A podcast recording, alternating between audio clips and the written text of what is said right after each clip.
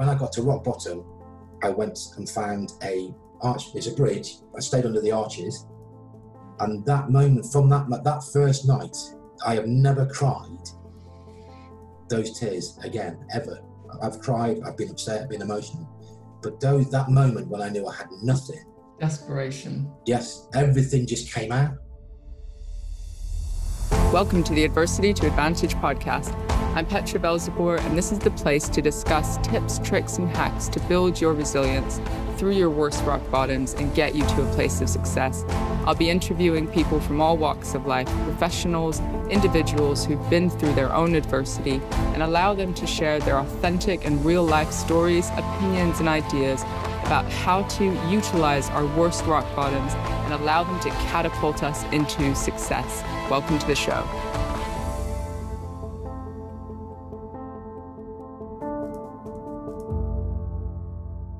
Welcome, everyone, to the Adversity to Advantage podcast.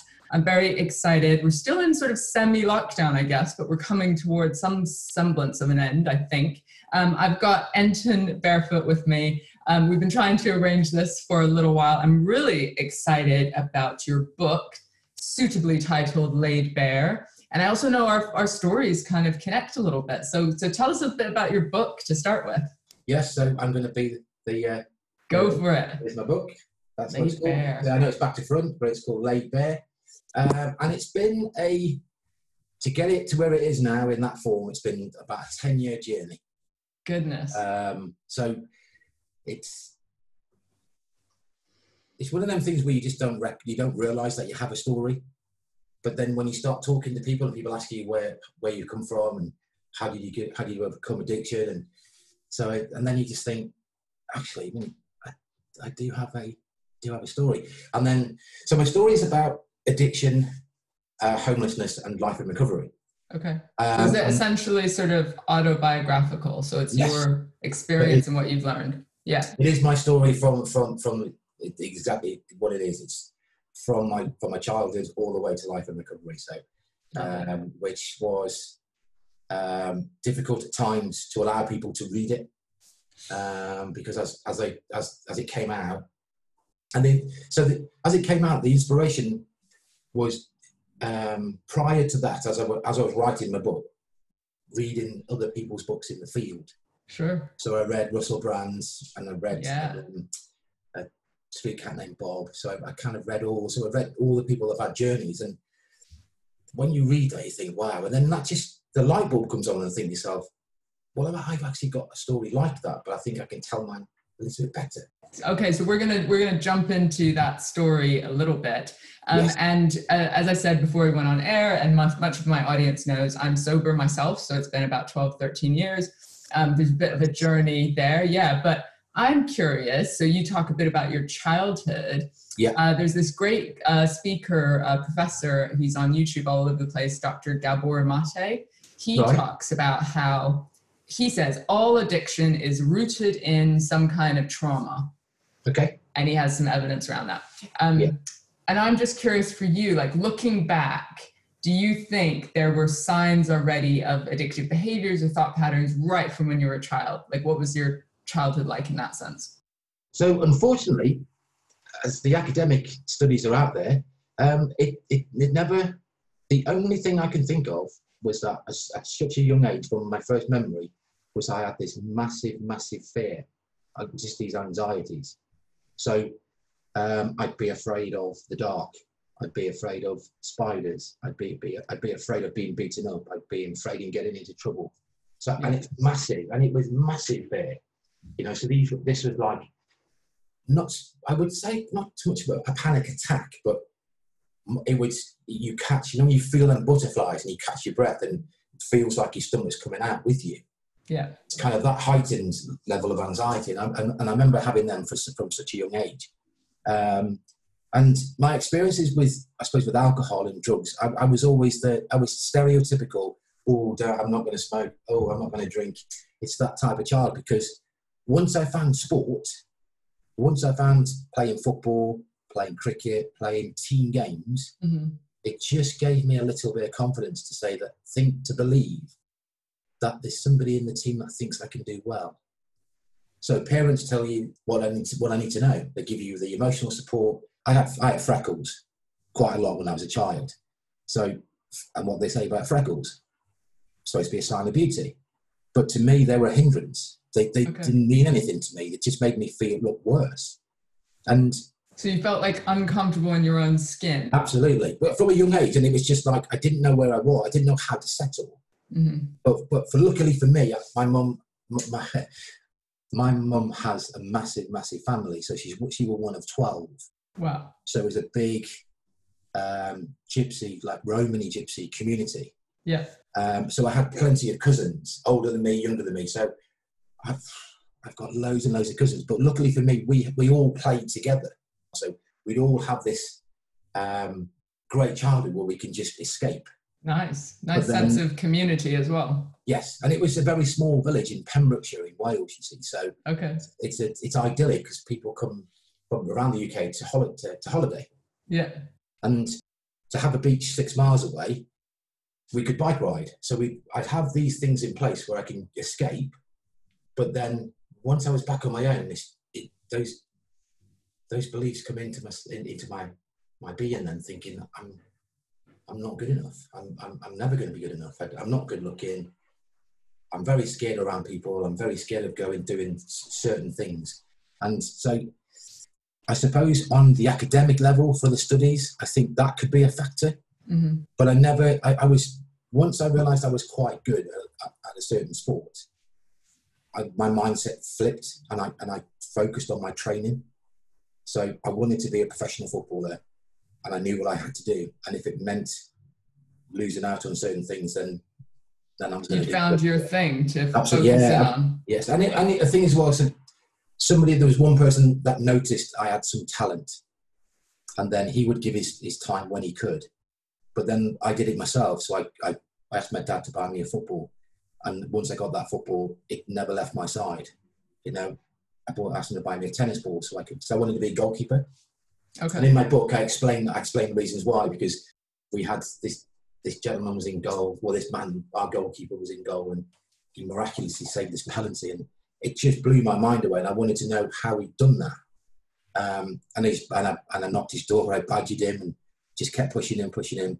And he was very kind because he never he never say no, and he would just explain that he's got to go to work and stuff like that. So he, Some and- some people might say that that's the most pressured job though, because you're really being watched on your own in a way. Yeah, so you have so the, with being a goalkeeper, you're always going to have. You're never going to get applauded for the saves you make or what the good things you do, but you will be lambasted for the mistakes. Yeah. And And for an up- anxious kid, that's Yeah. quite a direction to go in. absolutely, but, but the thing is, because what what what helped me was because I was able to go and train. hmm So I think what what gave me a little bit of confidence, I was away from all all the people that that could beat me up in my head, so in my thought process. I was away from people who they couldn't reject me. So I took my my football and I trained by myself. So I would do lots and lots of the uh, ball work, hand work, and dive in and, Okay. and it those, kind of gave you purpose. yes, absolutely. To believe, then that gave me the confidence in myself. Then just that small confidence to say, when it comes round to being picked in the team, I know I've made myself the best I can be to get selected selection, and it worked. And then I have a team of uh, 10 other players, 10, 14 players. So as a team, we, they then going to look after me because we're part of a team. So they're going to believe in believe in me, which is that's what I just that's, that's what I needed. And they're going to back you up in the game. So you're essentially still working together and you have this very specific role to play to add value, I guess, to the team. Yes. Absolutely. And then so, but, but once that's so, then going once the game is over, and once training's over, it's then back to reality. So then I still have to, I still have to be, um, have to manage my my anxiety. So and my parents did the best they can, and I think at that time, I don't think it wasn't spoken of that you had as child anxiety. So I, I'd never come. My mum and dad are not from an academic world, and they're not. They're part of the working class. So my dad's a painter and decorator. Um, but I've written in my book that my dad knows everything. He, he, he put Bear Grylls in his place because he knows how to live off the land. Yeah. And he taught me those skills as well. Um, so my mum, once she, she worked, she had a, she used to work, she started working in a bakery and then she just got a job in the local NHS with us. But then, as soon as she fell pregnant with myself, my two brothers came along, and then back those in those days, my mum was my mum became the housewife. So it was those. That's what that's what how it was. So I only went to going to school, and then thinking that work became easy to me. I realised that my education was quite so my brain was quite good, so I could I could learn more stuff. Um, so part of the thing going to school then it's it's another level of anxiety because course going, going to a bigger school. So and it was so then my mum, mum and dad never took me to the doctor, and there was there was never going to the doctor to say, oh, you know, my son is suffering as as we the provision. But did you today. even talk about it in the house, even if they didn't have that no. understanding? Was it kind of that masculine masculine culture as well of, of just man up and yeah. um, show no weakness, all that sort of stuff? Well, uh, to be, and it's not a fault from. I, I wouldn't blame my parents. It's, of course. Blame, but it, it just wasn't there. The, my, mum, my mum gave me all the TLC that I needed. Sure. You know, I'd always be hanging off her hip when I was young, just to make sure that she was there. Because if my mum wasn't there, I don't know. I would. I don't know what I'd do because I was very close. Uh, my dad was. My dad was like like you said, he's a man's man. You know, um, so it's the masculinity, the masculinity around it. You know, I didn't believe I didn't believe in myself, so why would I believe that I could be something like my dad, where my dad has somebody like so much in place. So he, he's very confident in what he does. So and yeah. I look at him thinking, I, I don't know why I'm, I'm, not like you, and I couldn't understand why. Yeah, it's that internal dialogue. So then, when did addiction start showing up, or maybe some of the the, the real challenges for you that led to addiction? So the, fir- the first time was when I moved away. So unfortunately, fortunately and unfortunately, uh, just to give you a backdrop of, of, of it. Yeah. Um, I, I found I fell in love. I had my first love uh, at 17. That'll mess you up. Uh, so that was quite so that was quite intense because I like I'd gone I believe so long that I was I was never good never good good looking or good enough to be for someone to fancy me or to actually look at me. It was just one of those crazy things that I, I used to believe. And then I, I met my first love and she gave me the like five or six months that I that I still today think like it's it's made me who I am because she, she was just amazing, mm-hmm. um, and we did have a good time together. But then she she broke up with me, and it completely completely ripped my heart out. Um, and to get a way to deal with that, my dad said, just go and stay with your uncle for a bit. Go and you know he plays football. You might find you've got a bit in common with him, and just go away for two weeks and at that time, I just thought it was the right thing to do because I was struggling. And it's hard to process loss for the first time. And it's emotional loss and it's heartbreak. and It's all these emotions that you could, that you try and deal with.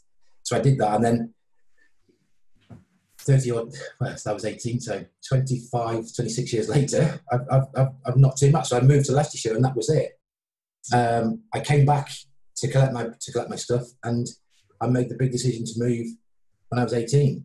And then over time, was that so? Was that sort of prompted by your broken heart that you were yes, just like, "Fuck it, away. I need to run away. I need." To, oh, you didn't run away. Run away. Got it. Absolutely. Yeah. And it took a long time to recognise that. So uh, I know I, I, digress, but going back, uh, having the help I received along the way into my recovery, you have to really go and uh, go deep and understand. Like, so what what was the move about, and for years upon years, I denied that it was that I was running away. And of course, then you have to find that accept. I found finally found that acceptance that it was. There's no other ways to it. So I did run away, and um, in hindsight, I think I ran away for the right reasons. Mm. because now I've met I've, I've, met so many wonderful people as I've, as I've gone along, um, and so the issues became um, 18. I'm kind of like got this new zest and new, new verve in me, in me now to like to go and right. I'm, I'm supposed to be a young man. Um, I'm gonna, I got my first job not not long after moving um, in Leicestershire, um, and that was that was a massive jump because I went from a YTS job, but I don't know you probably won't know the, the, the um, it's like an apprentice. Oh yeah. Um, so you have it's like very little money, so that's the job I had in Wales and then in Pembrokeshire. and then when I moved to, to Leicestershire, I would then my my salary jump was massive. Yeah. And then the first, so drinking was, so football, playing, I, I managed to settle in with my uncle's club and managed to meet a few people who would, who liked to go for a drink after the game. And having a few drinks, the nerves are, the nerves are still there. But then once you, I, I remember sitting in the clubhouse and it's a very local, rural, like local community. And you have your first couple of drinks, then you have three or four and then for some reason, you don't feel afraid. You don't feel fear. You don't feel, you feel fantastic. So Yeah. not high, not low, just whatever this middle feels, it just feels incredible. And it's what you imagine other people feel all the time. Like Yeah. in your in your state of insecurity of like I am not enough. You Yes. imagine that that's what normal feels like, Absolutely. right? So you're just like, ah, now I can just have banter and chat and just like not overthink it and just be normal. That's like the feeling, isn't it? Yeah. That, that's perfectly put. Yeah. That, and that's why you feel, then you think, have people been feeling like this for, for forever? And I've just realized this is how I can feel now. Yeah. Uh, so, I'm actually weirder than I thought. I yeah, never feel like this. exactly. yeah. Absolutely true. Absolutely true. And then because and then that so that that feeling then is like it's wrapped around. It's like a just it's just like a warm hug, and then you just think, wow, if I if only I could feel like this forever. And so the the dance to this the the, the dance with alcohol started there, and it took me on a it took me on a on, on a waltz and all the dance names I can make as a pun, but uh, fundamentally that's what happened. And then I over the years, it just it, it just increases slowly. It's very seductive and and it can it can be your best friend, but it also can be your worst friend. and that's what's tricky is like all the fun stories you know? Yes, like and so and so your mind just goes oh but there was that time when you know and you sort of um do the rose tinted glasses thing of view of it right? Of like oh and yeah it went a bit crazy then but uh what a great story. And you kind of the banter just fuels it doesn't it? It's a folklore story, isn't it? So when you go out with friends, so when I used to go out with friends, you, you have folklore stories. Oh, you, remember when we went out a week, like three weeks ago, and we Yeah, did yeah. this and this, and it's like, and then you realise, no, we're actually being a bit, a bit like foolish. insane yeah yeah So, but it's those. So that's the dance you have, and over time. So then, moving out to um, move, having my own place. The minute I got my own place, it was it was party time.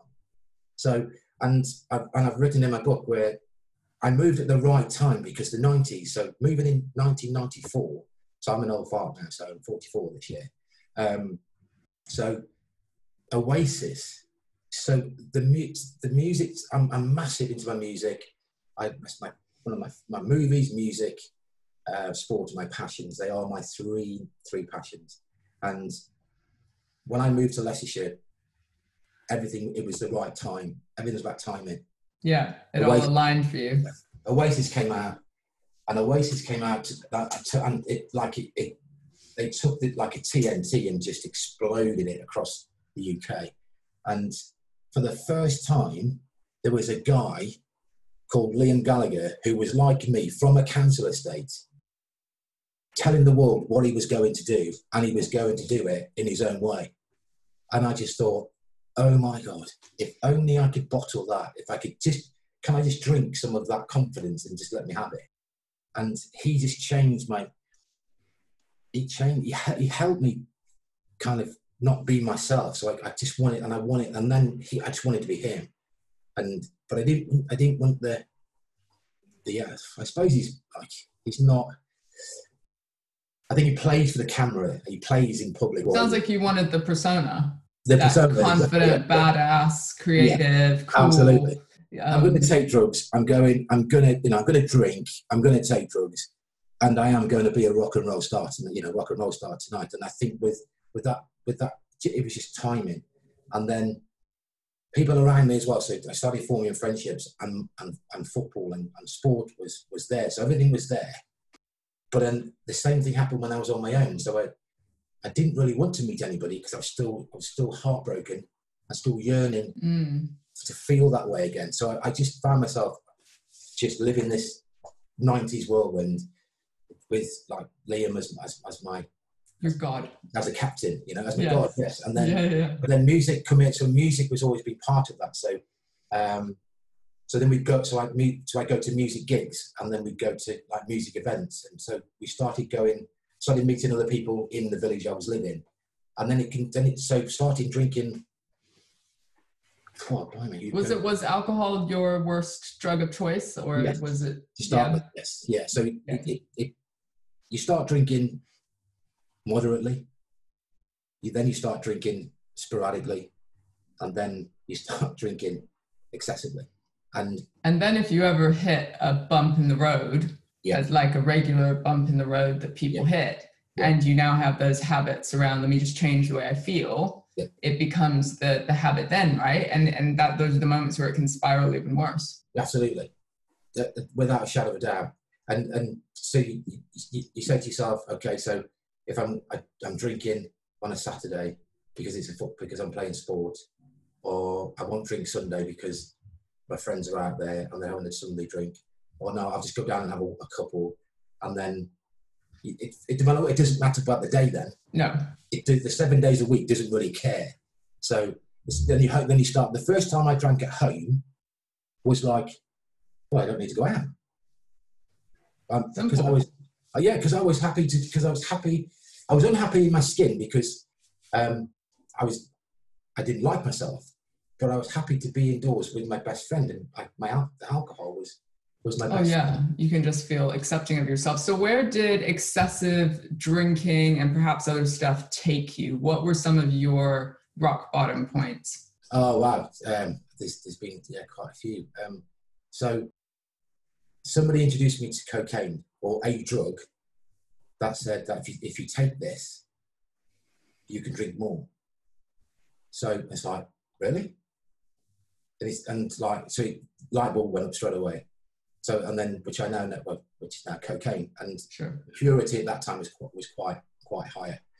Um, so once that so that once you so you have it probably to eight to ten drinks, so your body's getting used to it, so your body's getting tolerant, and then once you start to take the cocaine came along, it was just wow.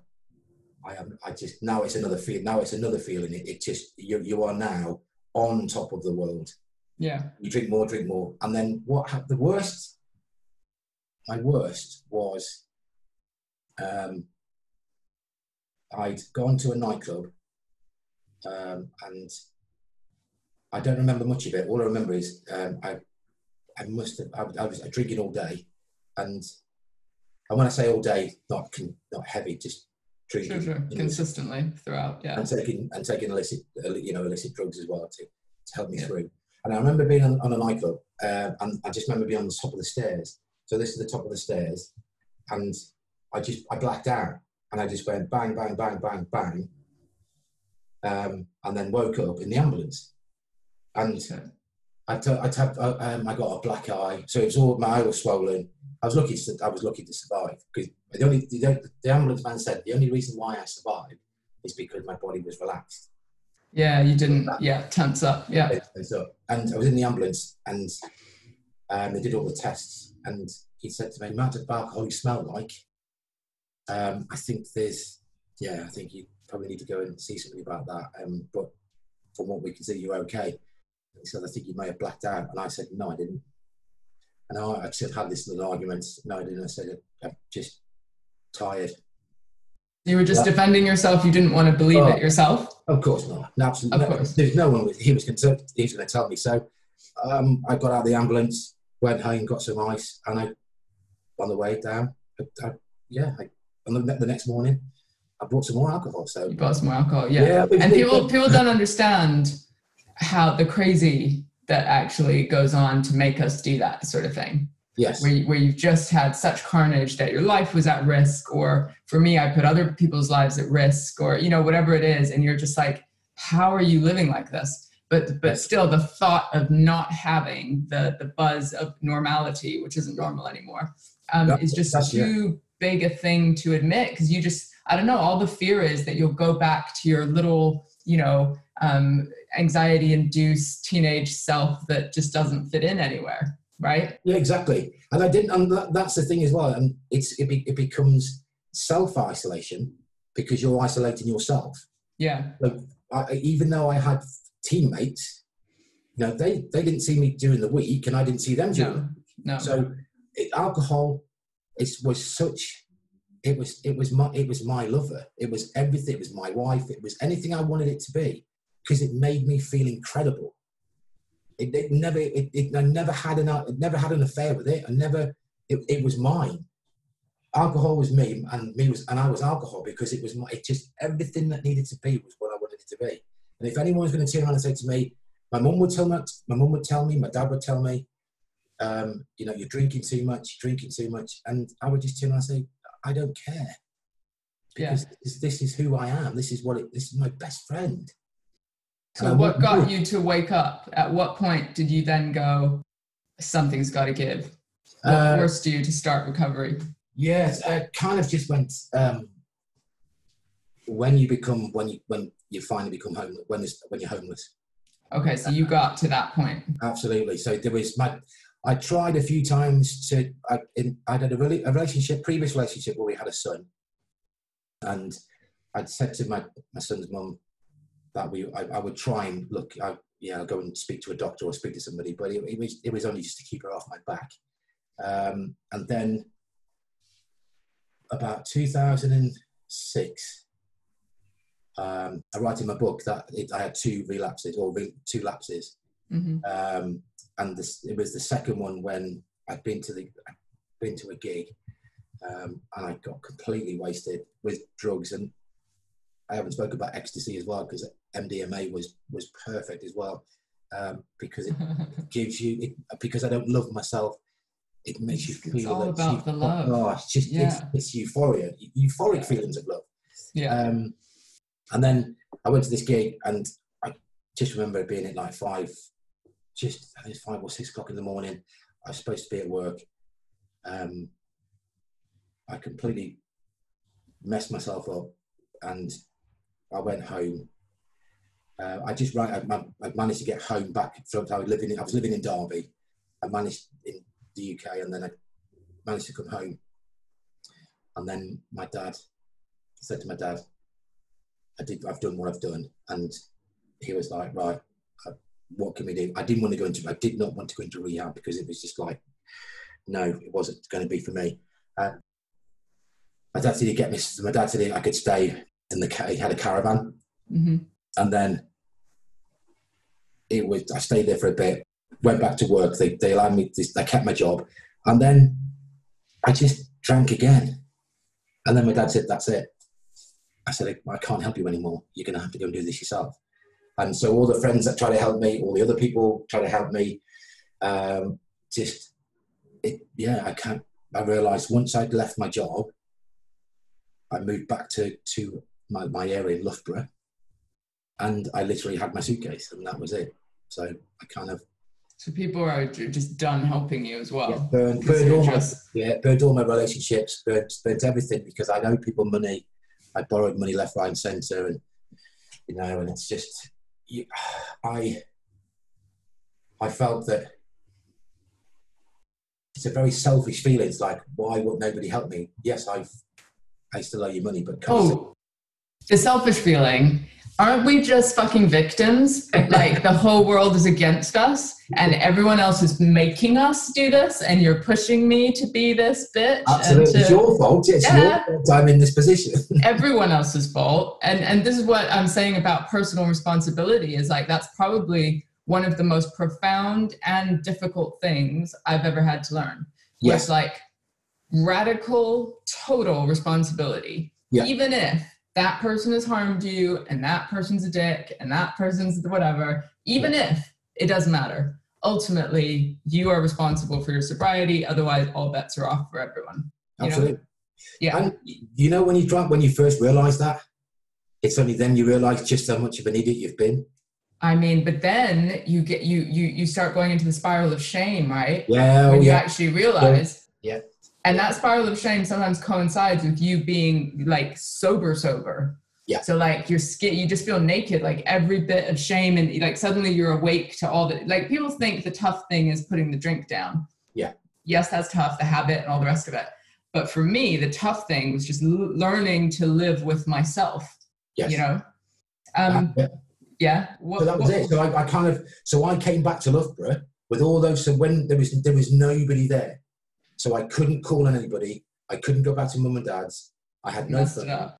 I had I'd had ev- ev- everything's gone. My, my I've got no money. Yeah. Uh, I'm a I'm, I I want to go and get drunk. I want to go and take drugs. I want to do. I want to carry on my way of life.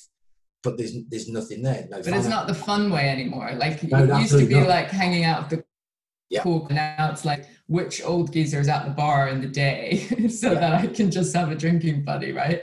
And that's why I didn't go into into the to a town centre because I didn't want people to to think that I was a hobo or this stereotypical homeless look, because like my the buddies at the at the pub and know, the old the the people at the pub were still drinking. You want to go and you know sit with them and drink. It's it's gone it's gone way that's gone far way beyond that. I Yeah. literally had my suitcase. I had I came and I came back because it's the only place I know I'd be safe. So I didn't want to stay in the in the, the city centre in Derby because I don't know it. So I came back to Loughborough knowing that I could I could feel safe because I know the areas You could and I could survive. keep that away.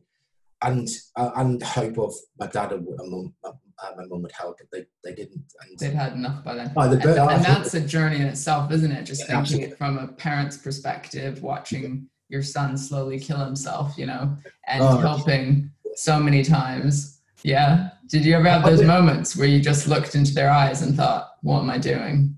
well, uh, when you when you um, that's my bottom. It's like when they said no, like They had it, they, they had to draw the line. It was that bad. you, you have to go it yourself.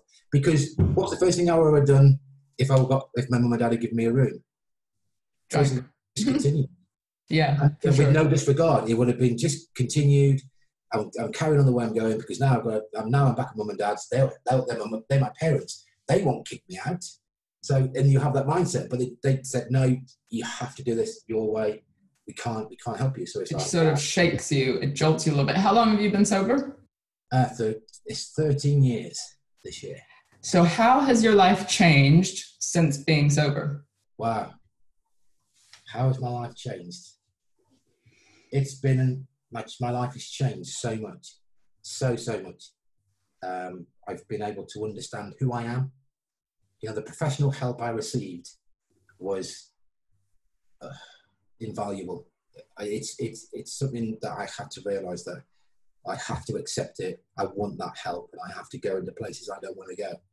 And lots of tears, lots of tantrums, lots of um, spot uh, light bulb moments, and that was detrimental to to the first step was to go and strip myself down and allow a professional to work with me to build to rebuild another version of myself.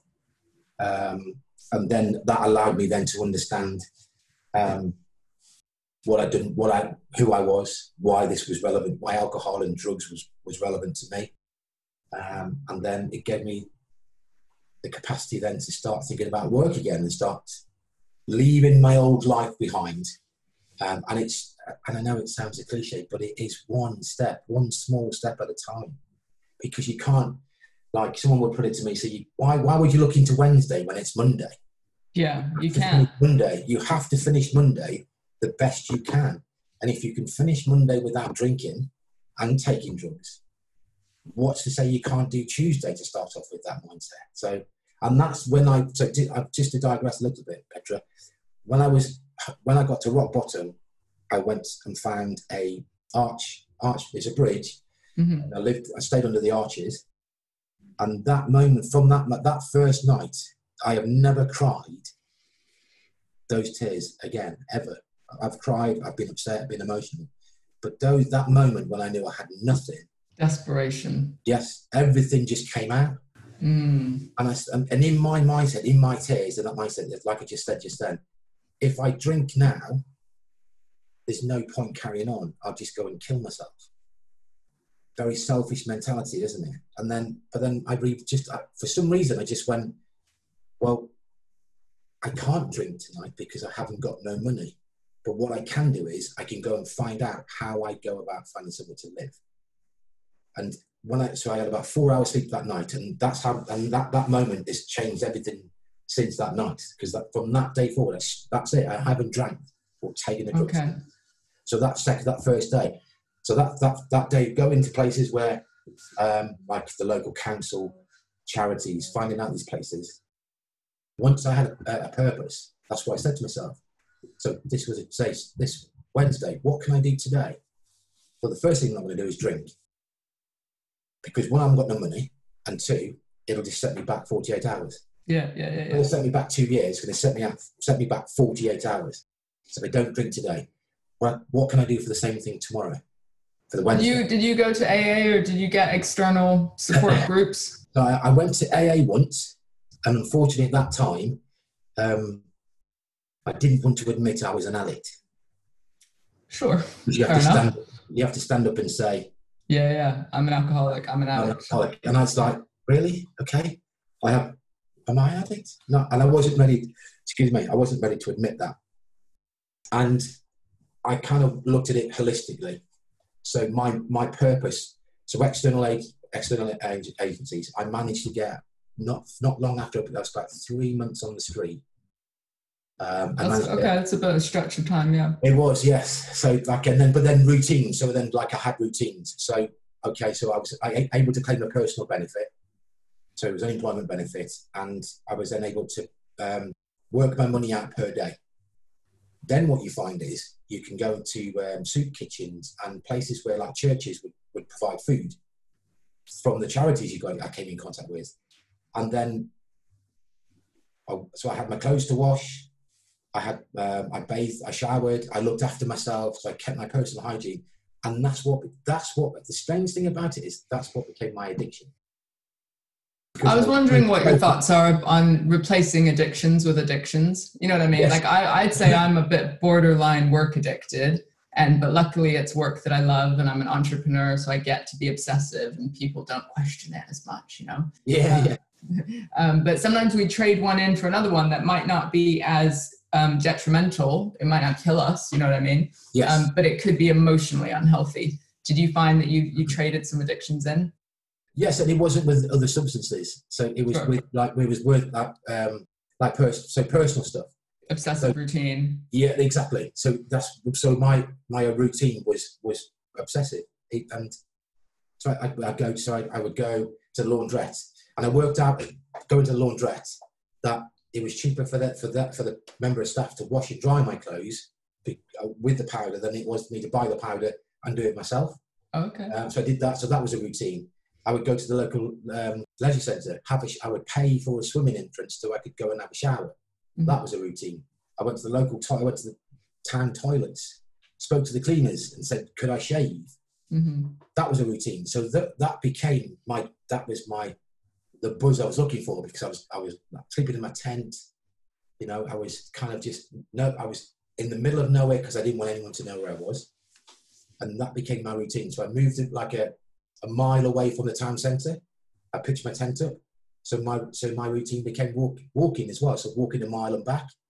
So it was kind of easy for me to do it, but then I realised just how much of it, just how much strength that I I realised that I had to do it. But it just became my normal.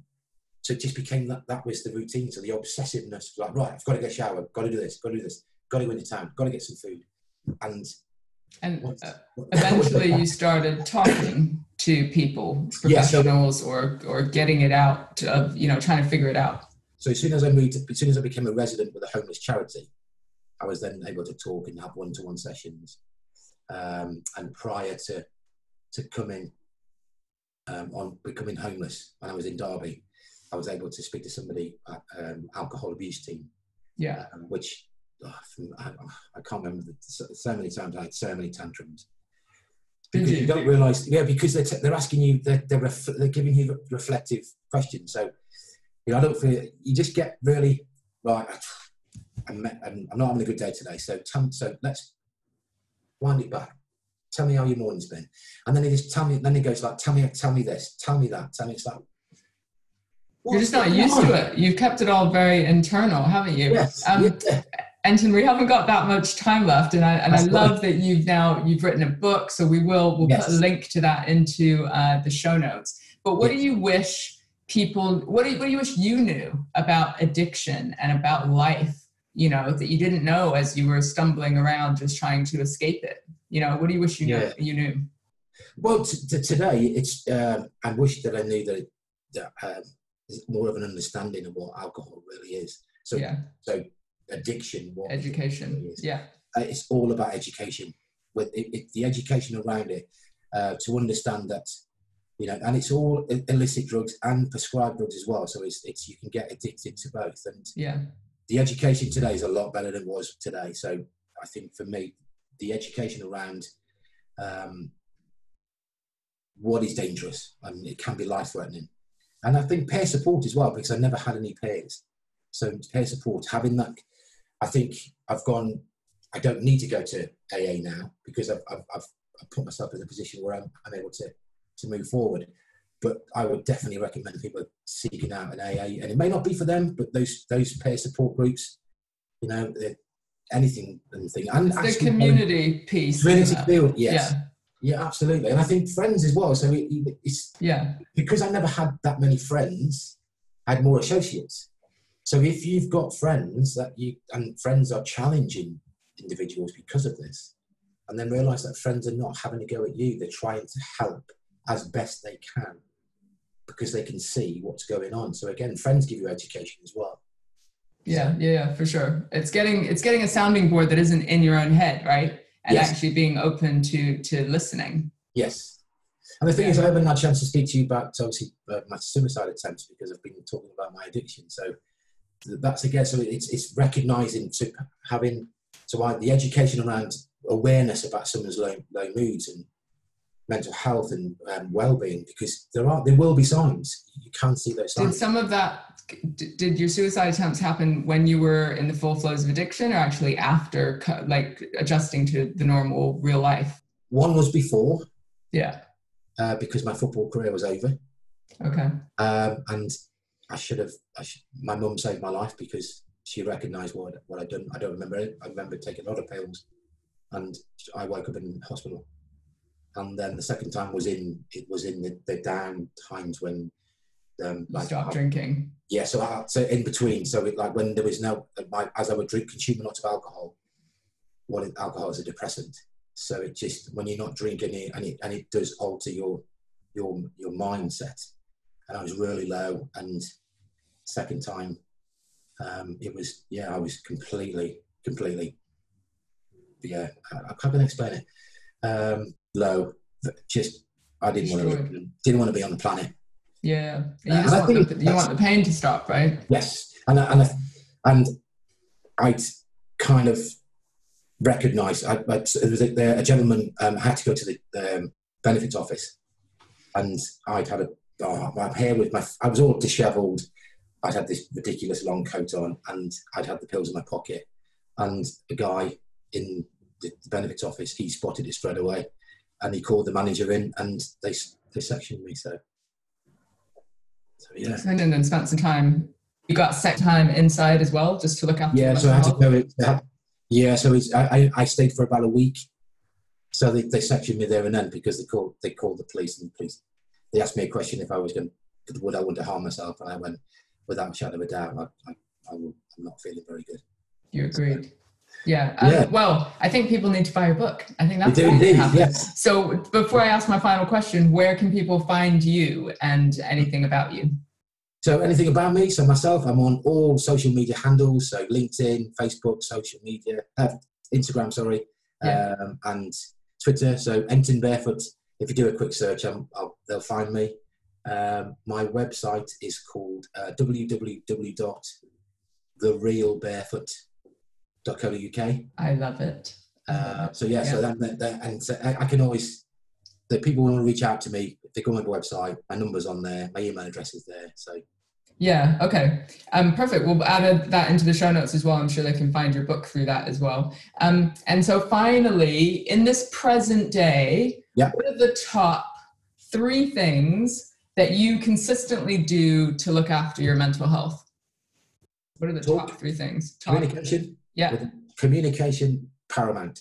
Yeah. And if it's a bad day, a shit, you know, sorry, shit day, good day, no matter what day it is, talk. Yeah.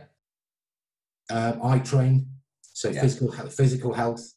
Um, whether you go running, whatever you want to do, training is, is is good.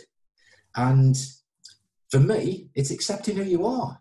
Mm. I'm, I'm acceptance. I am I am somebody that can never and never will drink again. Yeah. I've and that's I've accepted that, and I and I love that about myself because I've given permission to believe I've accepted who I am.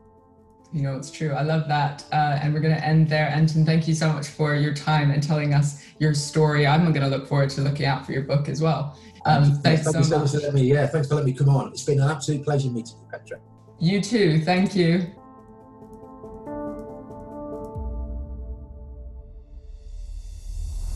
Thanks for listening to the Adversity to Advantage podcast. Please do subscribe and review on iTunes. Every comment makes a difference. We really appreciate hearing from you. And please do get in touch through petravelzeboer.com if you're interested in any training, coaching, therapy, or just to join the community and get more information on ways that you can build your own resilience. Until next time.